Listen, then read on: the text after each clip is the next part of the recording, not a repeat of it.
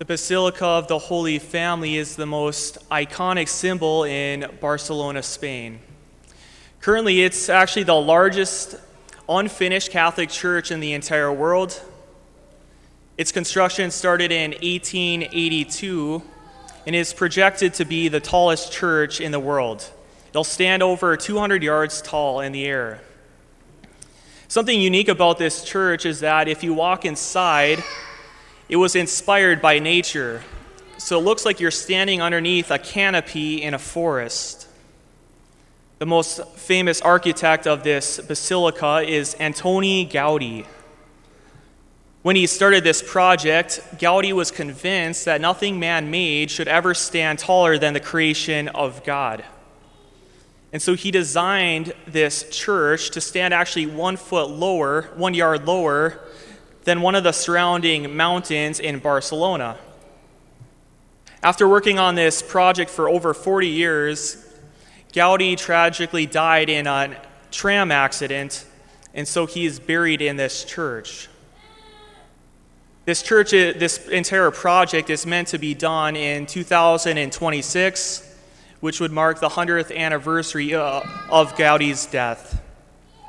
Something quite fascinating about Gaudi's life, though, is that not only was he a man of deep faith, he would frequently pray with Scripture, he would go to confession, but he also acknowledged that this project was so much greater than his own life, and he was simply grateful to be a part of it.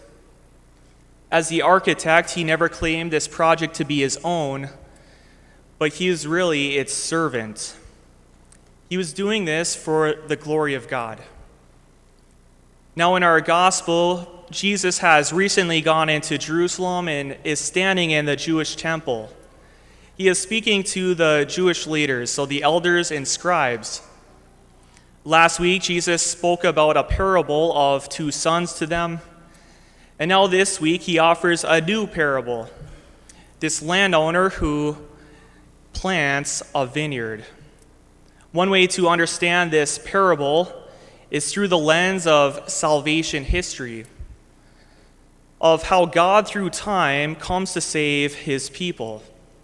So we can see the landowner that represents God, the vineyard represents the nation of Israel the landowner sends out servants who are prophets who proclaim the faith.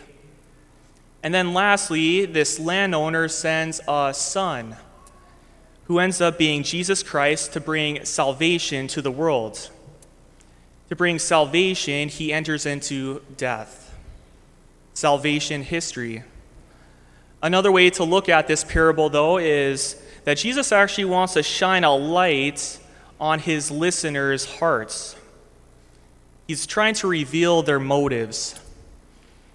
And so in this parable, we have this landowner that creates everything good the vineyard, the watchtower, the hedge, the wine press. And then he assigns tenants to serve in his vineyard while he goes off on a journey. Now, when the proper time comes, he sends out servants to collect his produce, the fruits. Yet at this time, the servants have already taken over, the tenants. The tenants think they own this property.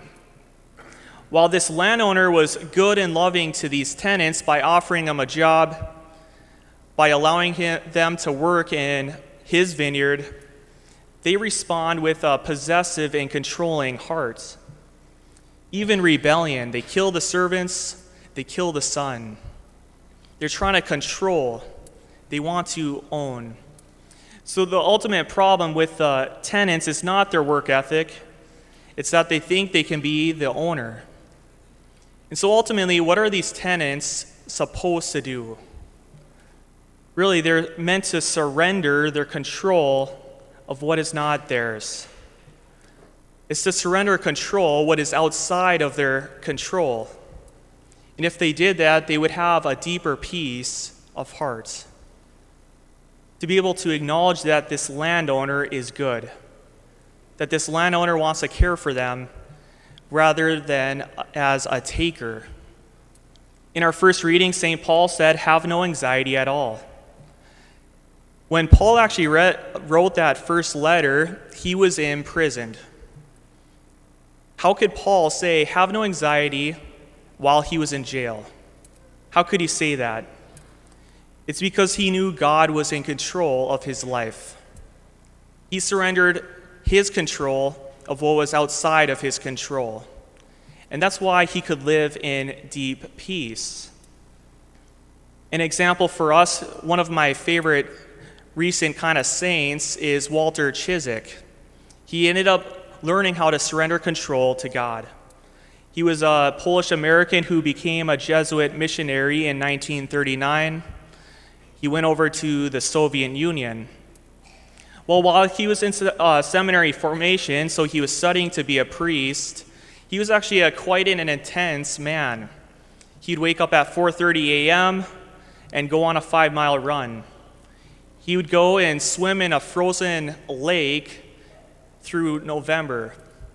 He would fast during Lent only on water and bread. He would go in an entire year without meat, which I think is impossible for most North Dakotans. This guy was quite intense. Eventually, he made his way over to the Soviet Union and he was accused of being a Vatican spy.